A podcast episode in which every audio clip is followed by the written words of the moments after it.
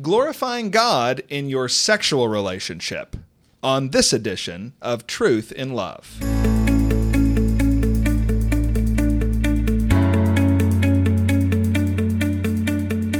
I'm Heath Lambert, and you're listening to Truth in Love, a podcast of the Association of Certified Biblical Counselors, where we seek to provide biblical solutions for the problems that people face. Our guest this week on the podcast is Brad Bigney. He's the lead pastor of Grace Fellowship Church, where he's been for 20 years, and he is a counselor certified with the Association of Certified Biblical Counselors. And we are talking about a topic this week with Brad that causes a lot of problems for a lot of people. It might cause a lot of problems for everybody, and it's the issue of sex, but specifically how to glorify God in your sexual relationship one problem as we think about this is negative attitudes mm-hmm. that Christians can have about sex in general, which is a problem because God made sex to be good. Yeah. So, what are some of the suspicious attitudes that Christians can have about sex in marriage? Right. I think the mistake that so many Christians make, Heath, is understandable to some degree because God doesn't just give us this gift and say, go for it. It's good all the time, anytime, anywhere, anyway, because there's parameters and boundaries, and outside of that, it's not good. The church has unwittingly, I think, talked so much about where it's not good. Don't do that. Don't, don't, don't, don't. And the world has hurt us. And I think even some of our kids growing up thinking it's bad. Yep. It's bad. It's not bad. It's wonderful. So some of the mistakes and suspicious attitudes that I think Christians have and they carry it into marriage often is sex is dirty. Mm. Sex is dirty. Uh, there are hurtful things. Sexual abuse is not what God intended. To be exposed in certain ways to this uh, at a young age when you shouldn't be was not God's intent, but it's good. Yeah. But I think so many Christians, even even as I grew up in the church, I didn't hear in the student ministry like I think I should have how good this is. Yeah. I just constantly heard a harping not to do it. Don't have sex. Don't have sex. Don't have sex. And it was true. Fornication's a sin. Yep. But it should have been framed up in this is so good and God is so good. You want to experience the fullness of this and his blessing, so wait. Yeah. It wasn't presented that way. I think another thing that sometimes gets uh, thrown in there along the way is, it, is it's a concession. Mm. It was just it wasn't God's original thought. It's certainly not Scripture doesn't teach it that way, but that's how they come across. Because we live in a sin cursed world and people are going to have pressures and temptations and their sexual being, He throws us this bone. Hmm. Okay, all right, do this. But in a sense, God turns His head and it's like, yeah. I can't even watch. I'm so embarrassed. That's wrong. And then the Roman Catholic Church ran with this for some time. It's simply yep. procreation. Yep. If you're not having sex for the purpose of childbearing, it's wrong. And the scriptures make it clear uh, pleasure. God delights in our pleasure in it, yeah. apart from childbearing. That's good. And that's really the Roman Catholic position is really kind of related to this as a concession and just right. do it if you have to kind of right. thing. And when you have to is when you need kids. Yeah.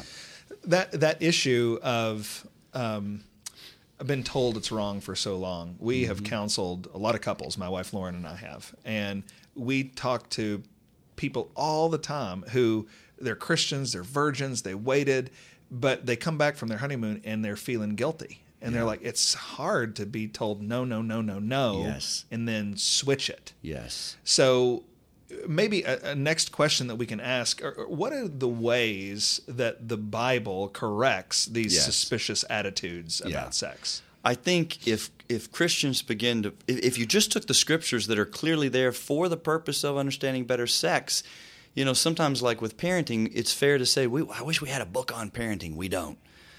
I wish we had a book on sexual pleasure. We do the Song of Solomon. Yeah. But even there, you can see as you read through church history how often the church fathers would take it and allegorize it entirely into Jesus and the church and and, and there's a place for that to some degree, but in its original intent, I believe it was to put on display the pleasures and delight of mm. husband and wife in marital intimacy, sex and it's pretty racy. Yeah. I mean, the Jews did not allow their children to read it until they were 12. I mean, when he talks about, I'm going to climb my palm tree and take hold of its fruit. Yep. I'll leave you to play that out in your own mind. That's exciting. yep. That's right. You know, and you, you sense the excitement in each of them for the other in detail. There's detail, and it's poetry. So I admit it's one of the most confusing books. Sometimes Yeah. you can say, "Who's talking? Yeah. Who's talking? And what is going on?" But I tell you one thing: I may get lost at points with who's talking, but there's no mistake of the euphoria and the bliss and the the deep joy in this that God gave us. This That's it's in. Song of Solomon. That's right. And Proverbs 5, likewise. Proverbs is filled with warnings about the seductress and the evil woman and sex outside of marriage. But within the warnings, we get this place in Proverbs 5 where he says, Let her breast satisfy you at all times. You know, don't take your, your desire somewhere else. And when you dig into those Hebrew words in that passage, those chunk of verses, they're some of the most extreme. It's like literally it says to be ravished in her love, to be intoxicated in her love along the lines of drunkenness is what's at play there for the sexual pleasure between a man and a woman that you should be in, not just out of duty well let's do this because it's god's word says do it but to be so delighting in it you're you're so quenched in the marriage bed you have little desire to look other places Yep. and my wife and I are saddened by this that there's a lot of things I wish were different in the church, but I have to say, this is one of them. Yeah. We're, we're 53 years old now, been married 30 years, and we're both shocked at the number of Christian couples that if this comes up appropriately, uh, the, the honest answer is it's horrible. Yeah. And they rarely have sex. It's hor- we always laugh with each other and say, everyone that's not supposed to be having sex is. Those that are supposed to be having sex aren't. That's true. What a broken world. Yeah, that's right. Okay. So, honest question here. The mechanics of a married couple having sex and the mechanics of an unmarried couple having sex are the same. Yeah. no difference. Yeah. Same biological act. Mm-hmm. And yet one is wrong and the other is right. Yeah. Why is sex outside if it's a good thing Right. and it's the same mechanical act, Right. what's the big deal? Yeah.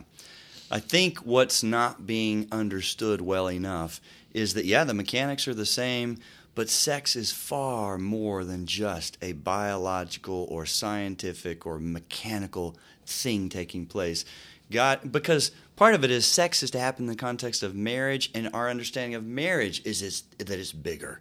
Mm-hmm. Marriage is something that, that in Ephesians 5, when Paul said, you know, he presses through husbands loving and wives submitting and respecting and following and complimenting, and he says, oh, let me tell you what's really going on. I talk of a mystery. Mm. I'm really speaking about Christ and the church. Because something so big is at play, sex is not just this little plaything to toy with. God intended for sex to be, I call it, in a sense, the super glue, a super glue that knits souls together, that knits hearts together. And quite honestly, Heath, you can say the mechanics are the same. They have all the body parts. They may be mature enough that it's functioning. It mm-hmm. could work. The delight that they experience is not at all. That's true. Because apart from openness and complete trust and intimacy, sex was intended to be the icing on the cake of a delightful relationship where you trust someone. Yeah. When this happens night one because you hooked up in a bar and you're at his apartment, trust is not, there's no way. Intimacy, real openness, Yeah. vulnerability. I always like to freak the high school kids out when I speak at the Christian school near us, and I'll look at them. They're in the bleachers, and because I know this is a deal, and I'll say, "Listen, me, me, this bald guy, this 53, and your parents are having the best sex, not you behind the bleachers, not you in the back seat of car." And they're always Yeah. like, "Oh," they don't even want to think. it. Yeah. I'm like, "It's not the body. We don't have the ripped abs anymore. We may not."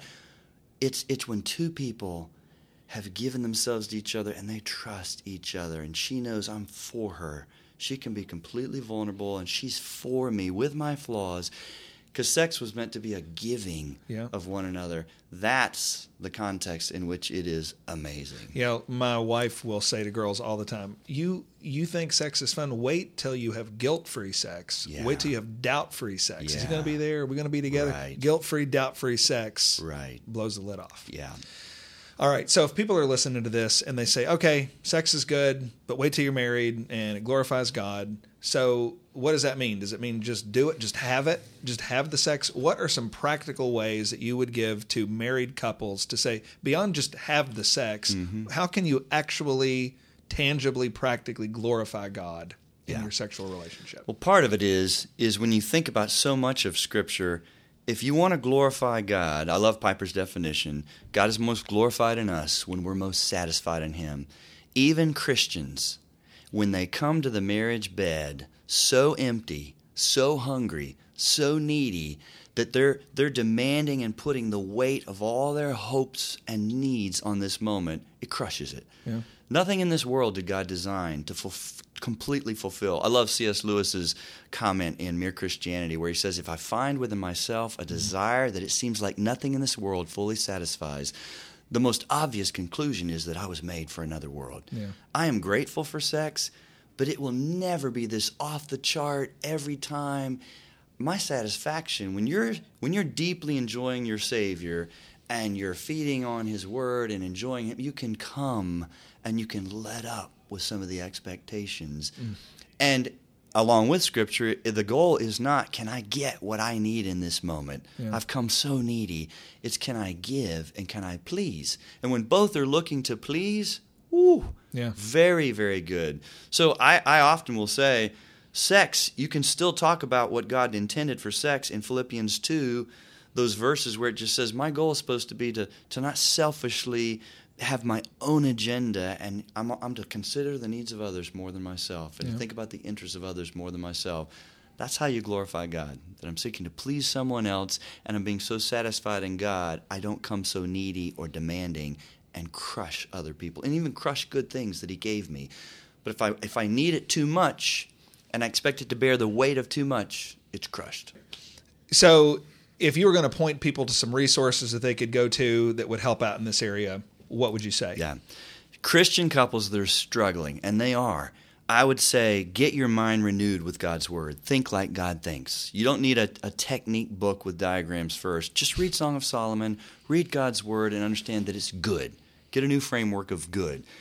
Then I'd say get some other good books. Dr. Bob Smith is a medical doctor and a biblical counselor. His little book, like 75 pages, Biblical Principles of Sex. I use it with people all the time, mm. especially young married women that have said to me, Wow, that was so helpful. I mm. love CJ Mahaney's Sex, Romance, and the Glory of God for guys. Before you touch your body, touch your heart. Yeah. And then I love Linda Dillow's Intimate Issues for ladies good. who have struggled with abuse in the past.